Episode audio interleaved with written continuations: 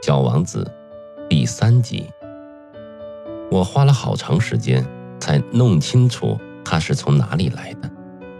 小王子问了我很多问题，却似乎听不到我问他的那些。我对他的了解是在闲聊时零碎的、慢慢的积累起来的。例如，当第一次看到我的飞机，他问我：“那是什么东西呀？”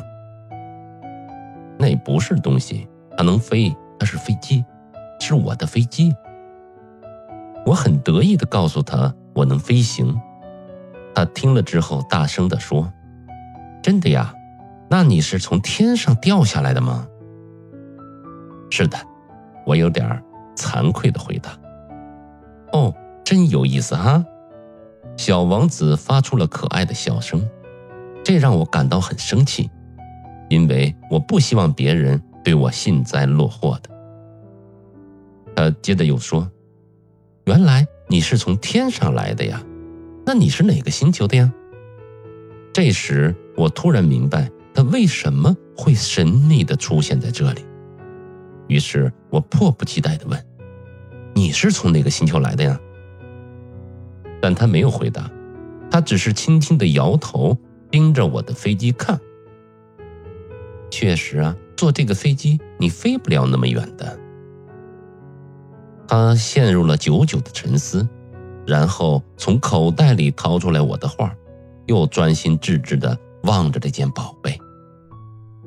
可想而知，当时我是对“奇特星球”这几个字非常的好奇，所以我又多问了几句：“小家伙，你是从哪里来的呀？你刚才提到……”我住的地方是在哪里呀？你想把我的绵羊带到什么地方呢？他默默的思考了片刻，然后说：“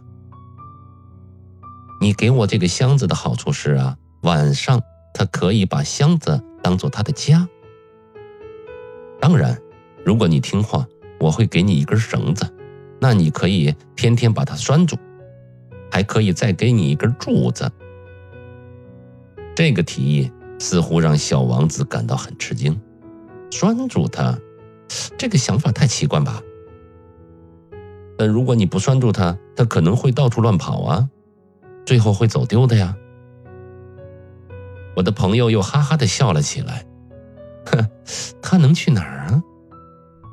到处都可以去啊，不停的向前走。听到这句话，小王子郑重的说：“那没关系。”我住的地方很小。